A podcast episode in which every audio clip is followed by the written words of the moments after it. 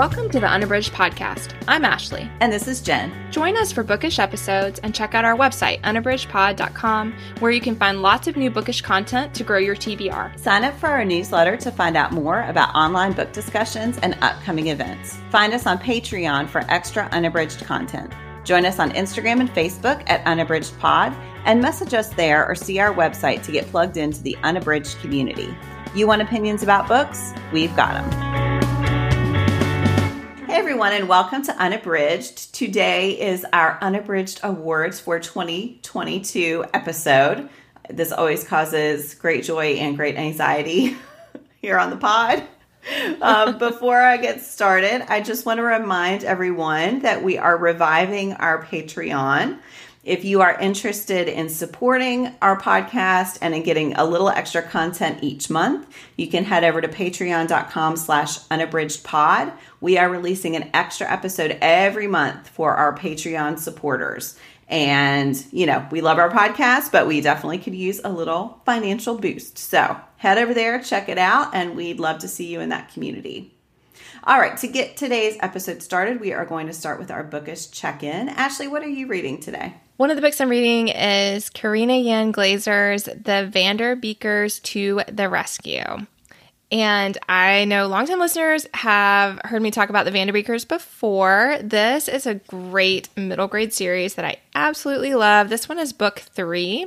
I think what I really love about the series in general is it's a really sweet family who you see a lot of the sibling dynamics in the family. And so I think sometimes you don't see that represented in books a whole lot, but it's kind of the ins and outs of sibling members and how they interact with each other. And so the Vanderbeekers have five children, and they're a relatively wide age range, and they also have several pets. And so they live in a brownstone house, and they are, over the course of the series, increasingly close with their neighbors. That's another thing I really like in the series, is that their neighbors are older, and so it's you see a lot of interactions of the kids with the elderly neighbors, which is really sweet, and it just kind of shows real life and working through some of those things. And so I think that's really nice. But this book focuses on their mom is a baker, and she is really passionate about having, she's wanting to get away from accounting, which has been her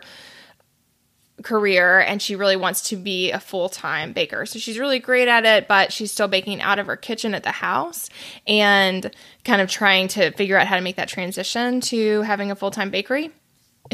In the beginning, the Vanderbeekers are always well-meaning children, but they also wind up in a lot of shenanigans in every book. And so this one is no exception to that. And so early on, they are home. Their mom is supposed to be coming right back, and they know that there's an appointment coming up with somebody, with an inspector.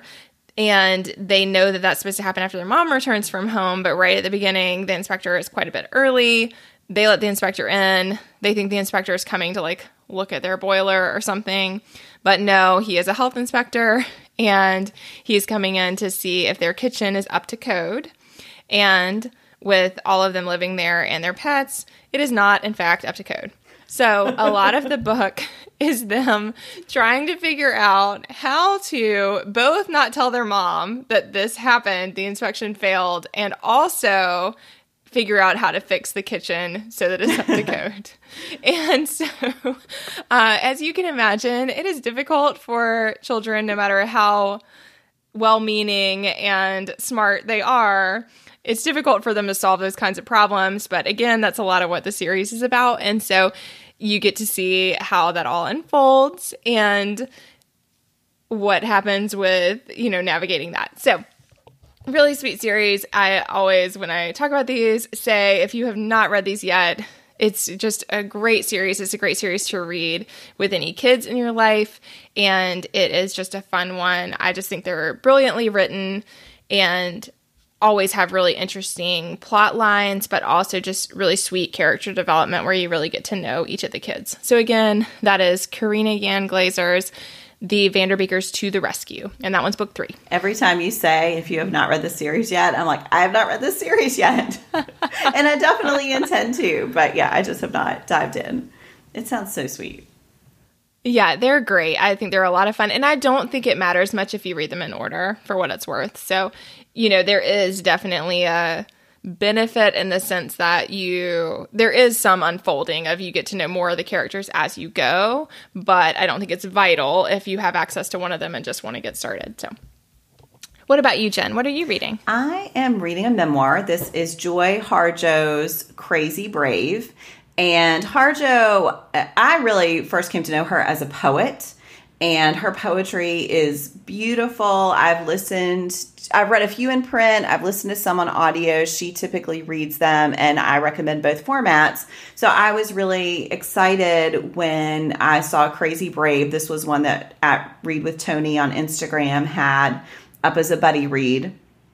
And it, it's a really short memoir. It's fewer than two hundred pages. But it is beautiful. I always love reading poets' prose because I think they bring that poetic sense of word choice and just beautiful sentences to their prose. And she begins with her childhood and actually with her birth. And she talks a lot about the stories of her birth and how she understands her parents' relationship to have been at that time. And then she works up into her adulthood. So she had a lot of tragedy in her childhood. Her parents separated when she was quite young, and her mother remarried, and her stepfather was abusive. And so she talks a lot about the impact that had on her. And then, I, I don't know if you can spoil a memoir, so I'm just going to say she becomes pregnant while she's still a teenager. And she talks a lot about sort of repeating some of the patterns that her mother had, and then trying to break free of those patterns while still honoring who her mother and her father were. So it is absolutely stunning. I'm really enjoying it. If there are definitely difficult parts, so if you are a sensitive reader, you may want to check out some trigger warnings, but it is really beautiful. And the English teacher in me cannot not recommend her project from when she was Poet Laureate. Is called Living Nations, Living Words. And if you have not checked that out, it is an amazing endeavor. So she worked with other Indigenous poets and created a G I S. So everyone has a place on a map, and it, they talk about how their poetry is rooted in where they were, and about how the boundaries that govern our current United States don't always apply to Indigenous people and to the ways that they approach the world and to the work that they are putting out. So it, it's well worth checking out. We'll put a link in the show notes. It is a really, really cool project. And I've used it with my students, and it is really interesting to see them just explore the content that she has there. So the book is Crazy Brave, but also check out her project, Living Nations, Living Words. Wow. Gosh, that sounds amazing. It's really cool, Ashley. You would love it. It's just, it's hard to describe, so I realize that might have been a little muddled, but once you click on that link and just start exploring, there is so much good, good stuff there. So I will definitely check that out.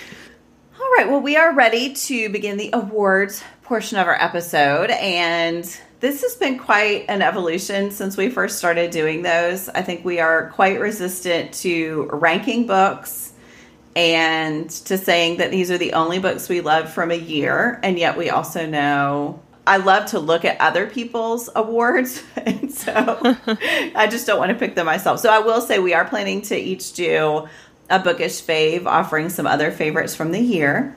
But we have chosen a few books to share with you that we really loved from twenty twenty-two. Anything you want to say about the anxiety there, Ashley? No, yeah, I think it is really hard to sort through. I think that most of us as readers know the books that really resonated, because when we see the title, you feel an impact, an emotional impact, and things come to your mind. And so I think it's easy to kind of sort books between ones that made a lasting impact and ones that didn't. But then, you know, to get beyond that, I think is really hard. So that is why we don't rank them, but instead try to just give them a specific award in the sense of this is what the book did for me. So that's kind of how we've approached it. All right, well, we are going to share our categories here. So, Ashley, what is one book that you want to share, one award you want to give? I'm like, which one do I start with? I don't know. Having some anxiety. So I'm going to go with a memoir that I read first. And this one I gave the award of Inspiring Story About Finding Your Way Forward.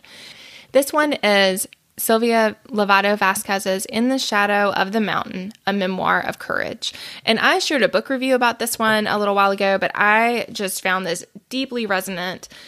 So in this one, first of all, I listened to the audiobook. Sylvia reads it. The author reads it. So I really loved that, but I do think it'd be great on print as well. And what I thought was really fascinating, the basic premise is that she is telling the story of her summiting Mount Everest. And so in a lot of what's happening throughout the book is the actual grueling physical journey of her going from base camp to base camp, moving her way up to summit Mount Everest. And that alone is really fascinating and something I didn't know a whole lot about. I mean, obviously I knew it was a challenge and that a lot of people don't succeed. And I knew that there was like oxygen involved and things like that. But that was kind of the extent of my knowledge. And so it was really fascinating to hear her talk about the training and the process and the gear and all those kinds of things. So there's some of that, but you see her with a group of people and women and non-binary people who are making their way with her. And so in the beginning, and they, they, what you want come to find out is that the group goes to the base camp with her, but then they split ways and, you know, send her off. And then she kind of takes their offerings up to the summit. So the rest of them don't do the summit part with her, but she is bringing them along. And in the beginning, you're kind of unpacking how that's happening. But essentially, you really see that she is mentoring these people, these young people, all of whom are survivors of sexual assault.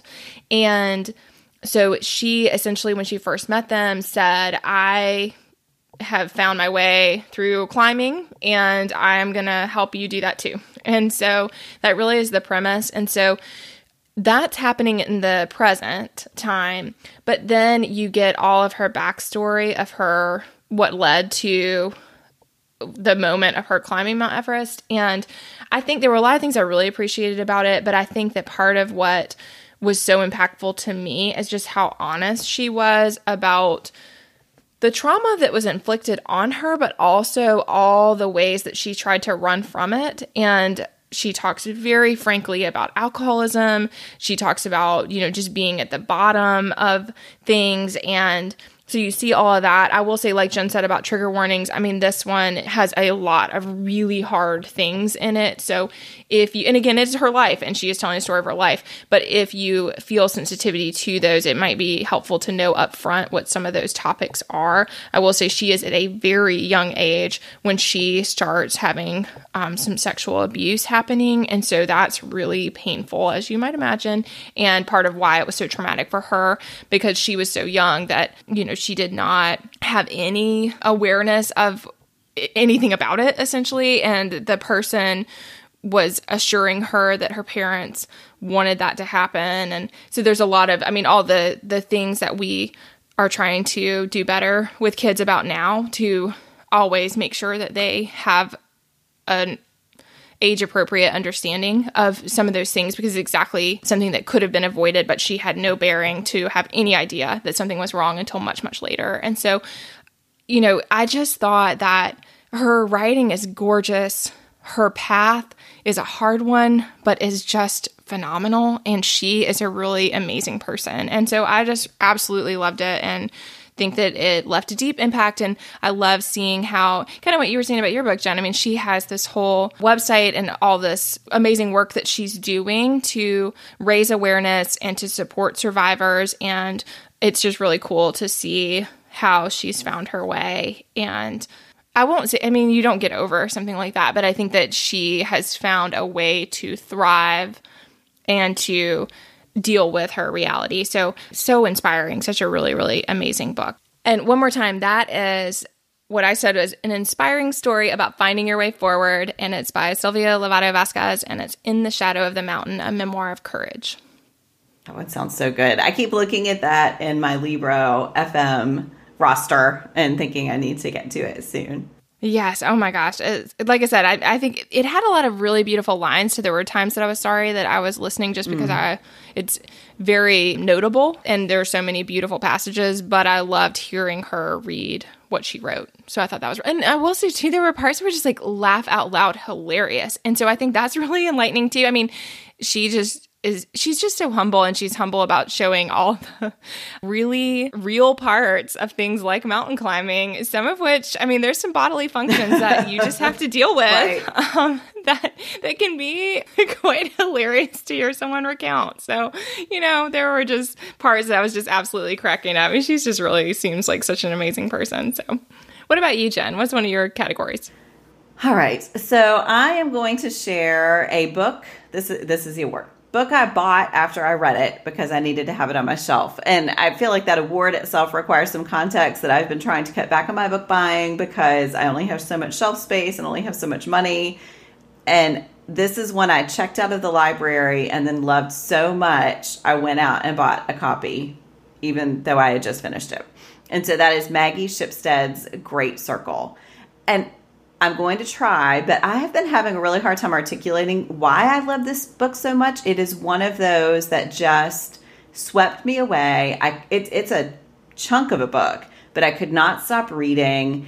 I just loved it beyond all reason. I just loved it so much. But there are logical reasons I loved it, there, in addition to the emotional depth that I found in this book. So it has parallel storylines. One is about Marion Graves, who in the early nineteen hundreds decides that she wants to be a pilot when it is not really accepted for women to be pilots. And she lives a life of adventure and of constantly working to get outside the bounds that are put around her, both because of where she grows up. She grows up in a really isolated part of Montana, and because of her gender. And she goes through some really difficult experiences with powerful men, and you see her her working to break out of those while still maintaining a sense of who she is. And then the more modern storyline is of a woman named Hadley Baxter, who is cast to play Marion in a film version of her life. And we find out very early in the book that Marion was lost on an attempted flight to Antarctica. And so it's really this interesting phenomenon that you're watching Hadley try to figure out how to play this amazing woman, and you're seeing Marion's life from its beginning while sort of knowing, kind of knowing how it ended, but there's also this question mark of how was she lost, how far forward can can our knowledge of what happened to her go? And usually I found when I'm reading parallel storylines, or not usually, but often, I really prefer one storyline to the other. And in this one, I was sad no matter which storyline was just ending, because I love both women's stories so much. And there are definitely these echoes between the ways that they are restricted by who they are. So for Hadley, she came up very quickly in Hollywood and had this really early successful career, and then made some decisions that have boxed her in. And so she's trying to find a way out of those. Both of them have early tragedies in their lives, which means that they are not raised by their parents. And so you see the impact of that early trauma on each. And yeah, so it's just the, the way that Shipstead plays with those echoes, I think, is really smart. And you see that even though women have made progress, there are still ways that women have to fight to establish their own identities and not to be judged and defined by other people. I mean, it is just the best kind of historical fiction. I absolutely loved it. So that is wow. Maggie Shipstead's Great Circle, which is the book I bought after I read it because I needed to have it on my shelf. That sounds awesome. I think that's such an interesting observation about about how the storyline, I think you're right. A lot of times with the storylines, you wind up preferring one part to another. So yeah, that's really cool. Yeah. It, it was so good. I would love to read it via audio as well. I think it would be really compelling, but Shipstead is a great writer. So it was nice yeah, I, I checked it out as an ebook from my library, and so I was marking quotations throughout. It's a beautiful book, so it makes me happy every time I see it on my shelf.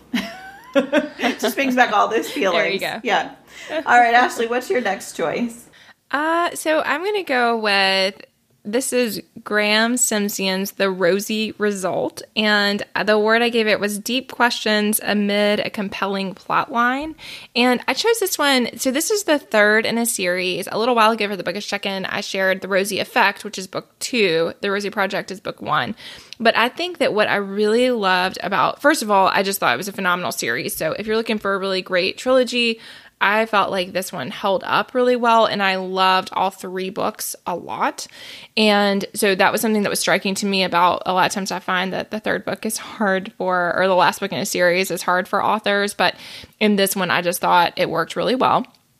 But then the other thing that I really loved is that in both book one and book two, Don Tillman is the main character, and he, I would say that he very much seems neurodivergent.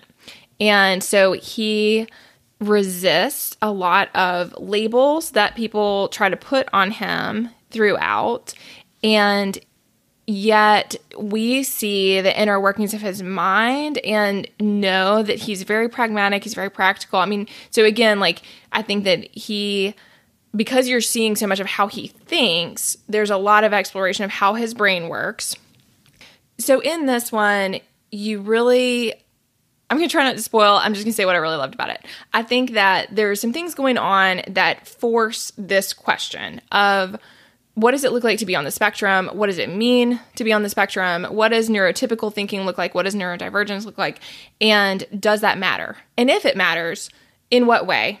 And is it better to try to figure that out and then plan accordingly? Or... is it fine to let people be people and recognize that we are not all the same people and try not to make any sweeping generalizations about that? And there's just a lot of really thoughtful consideration of that. And in the story, that, like I said, there, that is like a part of some of book one and book two, but I think it really comes to a more central component of book three. And there are reasons for that that I don't want to spoil if you're going to read the trilogy to, to why that is so significant. But it becomes really important to Don and his family and like them figuring that out. And so because of that, I just thought that there were these really interesting philosophical questions that certainly for me with an education background, I think it was really interesting to think about. And then for us in general, and like advocating for people's rights and advocating for, you know, again, like what is the right way? Like how do we respect people's differences and not try to say everyone is the same, or a lot of people are this way and then anyone who's not this way must be this way. You know, that really binary way of thinking that we know is problematic, but then you know, are there times that it is worthwhile? So for Don, right at the beginning, he does a thing that everyone is outraged that he did, but it had to do with the way that he thinks. And so then people were kind of like, if you just say that you are autistic, then this whole issue is resolved because it is a manifestation of your autism. Mm. So that is one of the ways in which it becomes a central component. And as you might imagine, he's resistant to that for a lot of reasons. And so I think that there's just a lot. It's such a beautiful story. And it it moved, like all three of the books, I just think move really fast and are so compelling and yet hit on these really complex questions that I find totally fascinating. So again, that is The Rosie Result. It is the third in Graham Simsian's The Rosie Project series, and I gave it the award of deep questions amid a compelling plot line. And I really felt like, yeah, I just absolutely loved it. I loved the whole series, and yeah, it was great. You talked about the second book, I think in a bookish check-in, and it made me want to dive in, and then this week we want to dive in again also, because The Rosie Project was so good. I just have got to get back to this trilogy.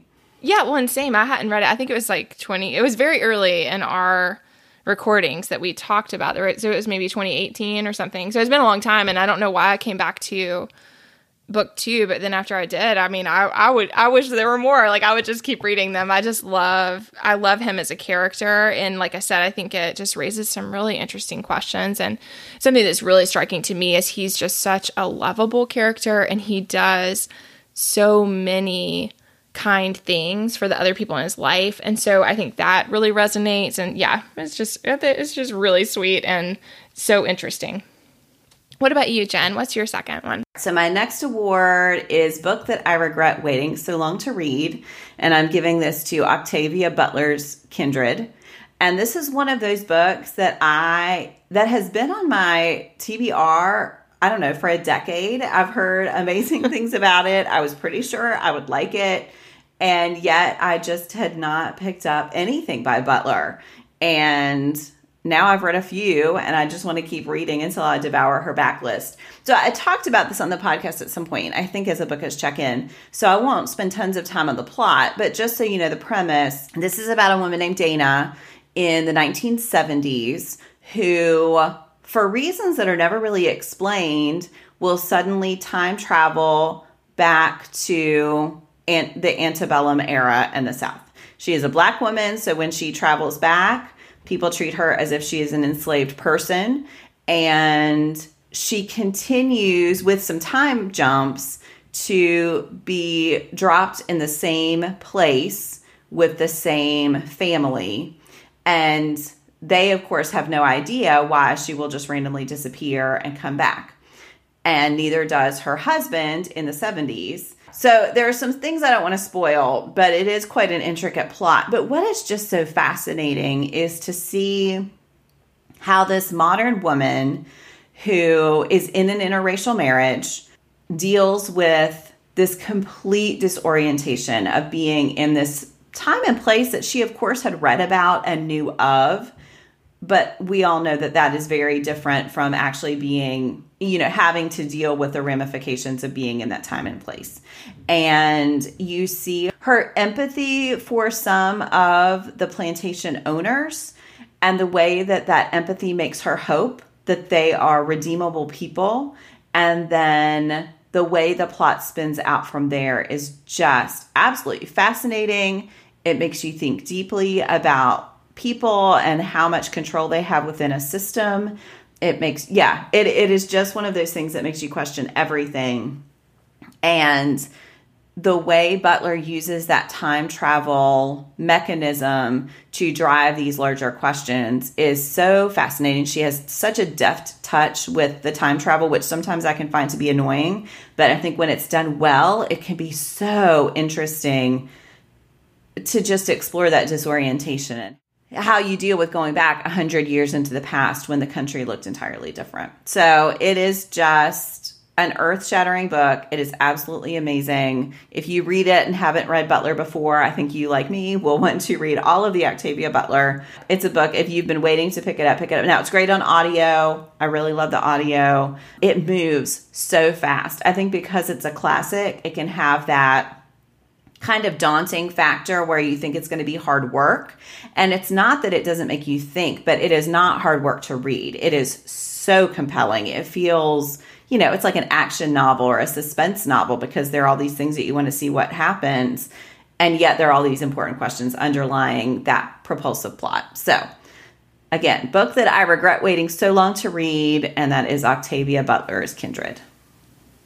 Yes, I, I remember when you were talking about that one before, Jen, and I still haven't read any of her work, and that is very high on my twenty twenty-three priorities because I just want to get into it. Because same, I've had them, I mean, several of hers I have on my Kindle, and they are just waiting, and I need to dive on in. That sounds amazing. Yeah. All right, Ashley, what is your third choice? All right, so I am going to round out with a very different style, and this one is one that I talked about at the beginning, early on in twenty twenty-two, and it is Gorgeous Art That Tells a Powerful Story. This is Jason Reynolds and Jason Griffin's Ain't Burned All the Bright. And I cannot say enough about how phenomenal this book is. This is one that Jen shared with me, and I think that as I was looking back over the year, why it stood out to me is, like I said in the award, it is art, that is telling a story. And I think the art is central to the book in a way that's just really stunning and resonant. I think it really stays with you because I had such an emotional connection to the story. So this is very much an exploration of what it feels like to be Black in America right now. And so it really gets into, again, through very few words. It centers on a teen. You can tell that it's a teenager, who, a boy, and that, again, a lot of this is unnamed. It's through art, but you can tell that it's a boy, that the boy has a sister, and that the boy is living with his family, and that is during the pandemic.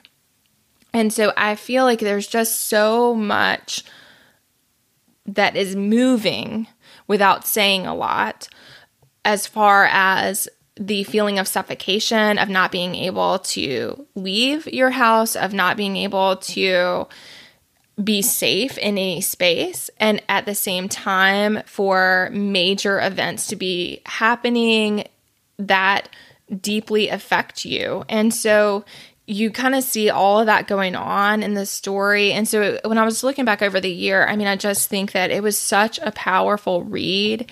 It's gorgeous. It's really just... Like, the art is really striking, beautifully done, layered, textured, turns out really well within the book. And then also, so it's Jason Griffin's art, which is phenomenal. And then Jason Reynolds is layering his text onto that art. And Jason Reynolds, we've talked about many times on the podcast, um, he just is really phenomenal and has a way with... No, his writing is really amazing, but he is quite a poet also. And so I think that that... poetry style complements so nicely in this particular collection, the way that they put it together. And so, yeah, I just absolutely love it. They have a really sweet friendship, and they have this really sweet account on Instagram where you can see some of the ways that they make art together. And so I just think that it's something that's really stayed with me, because I think that we've said before that Reynolds really just has his finger on the pulse of young people in America.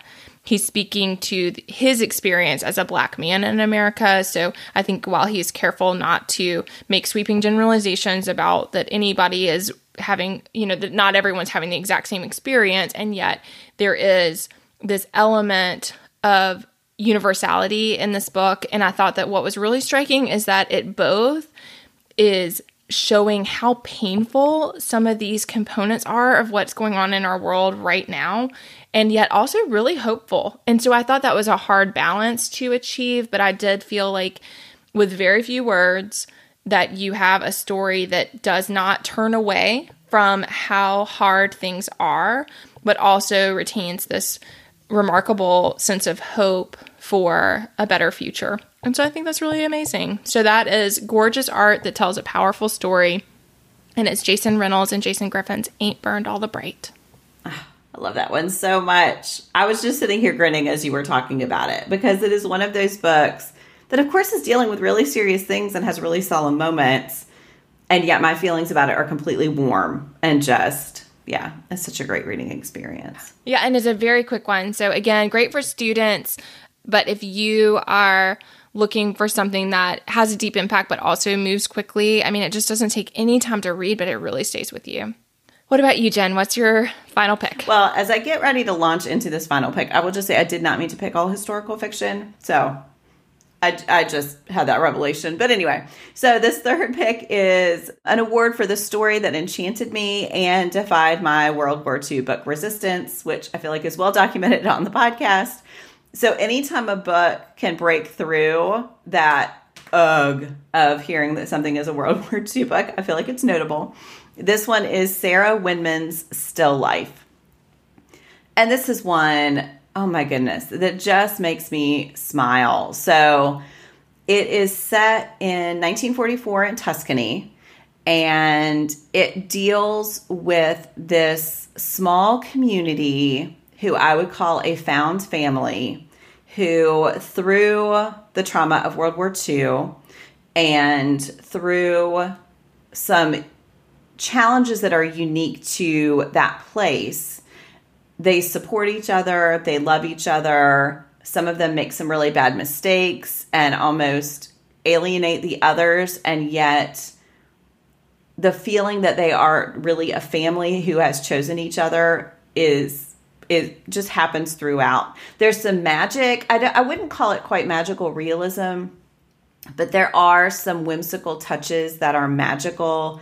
There is a bird, for example, who is a big part of the plot, and I would say is definitely part of that found family.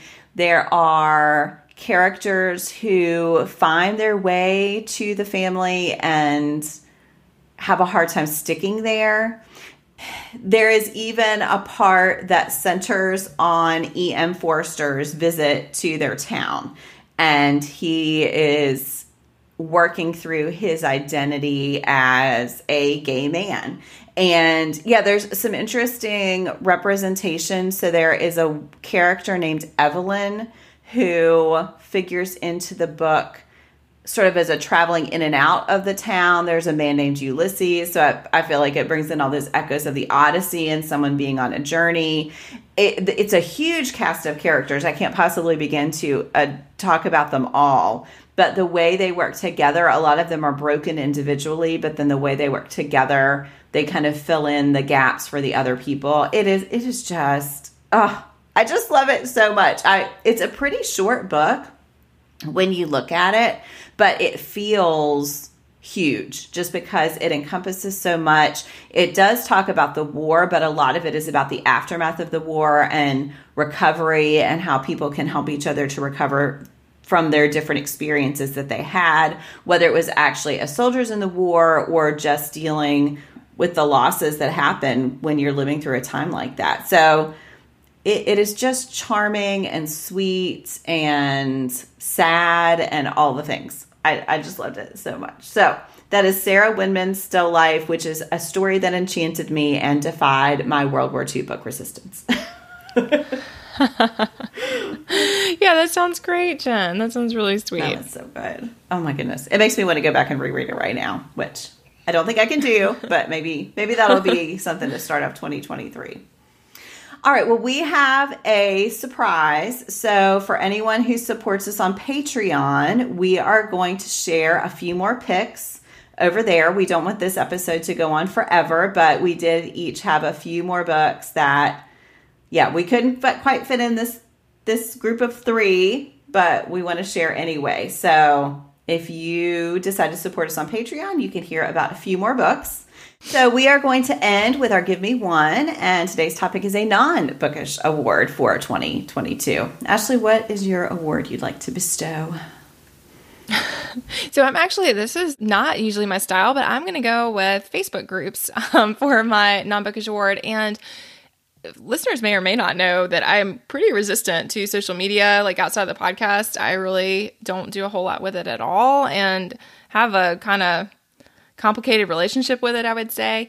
But I think that this year where I was navigating a breast cancer diagnosis and what to do in the light of that, and like you, as people who have been through something like that know, like you have to make a lot of pretty major decisions relatively quickly. And so for me, it was a lot about like, you know, do I do reconstruction and what does that look like? A lot of women often have some kind of, they do implants or they might have tissue that gets moved from one part of their body up to their breast area.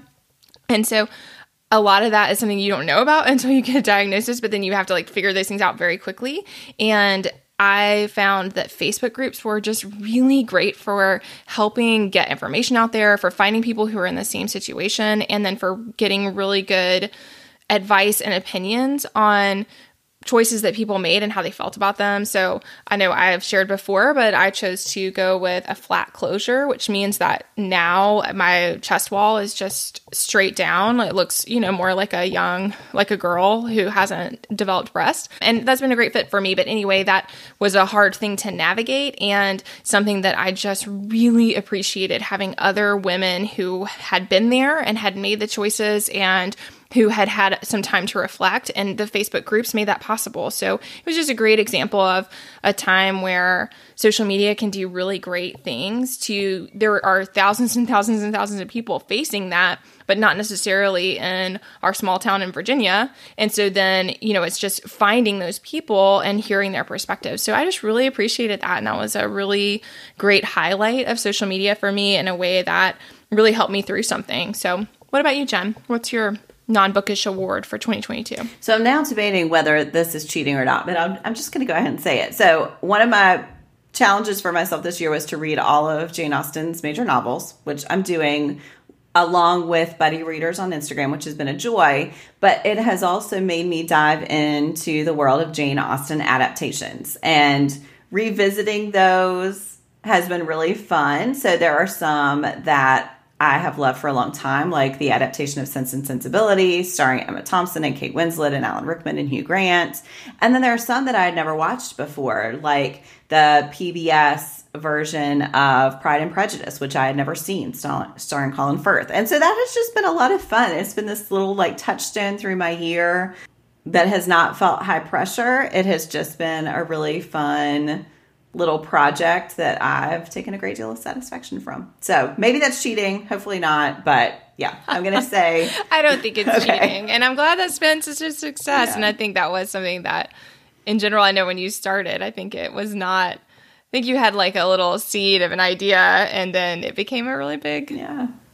big thing that a lot of people participated in. And yeah, that's cool about the adaptations. It's been fun. I've been reflecting in our newsletters. So people who read our newsletters, which you can get to from our website, have seen me sort of reflecting as I finished each book. And then I've talked about the adaptations some there. So if you want more detail, uh, if you subscribe to our newsletters, you can get our back issues and you can watch a little bit more about my journey there. But yeah.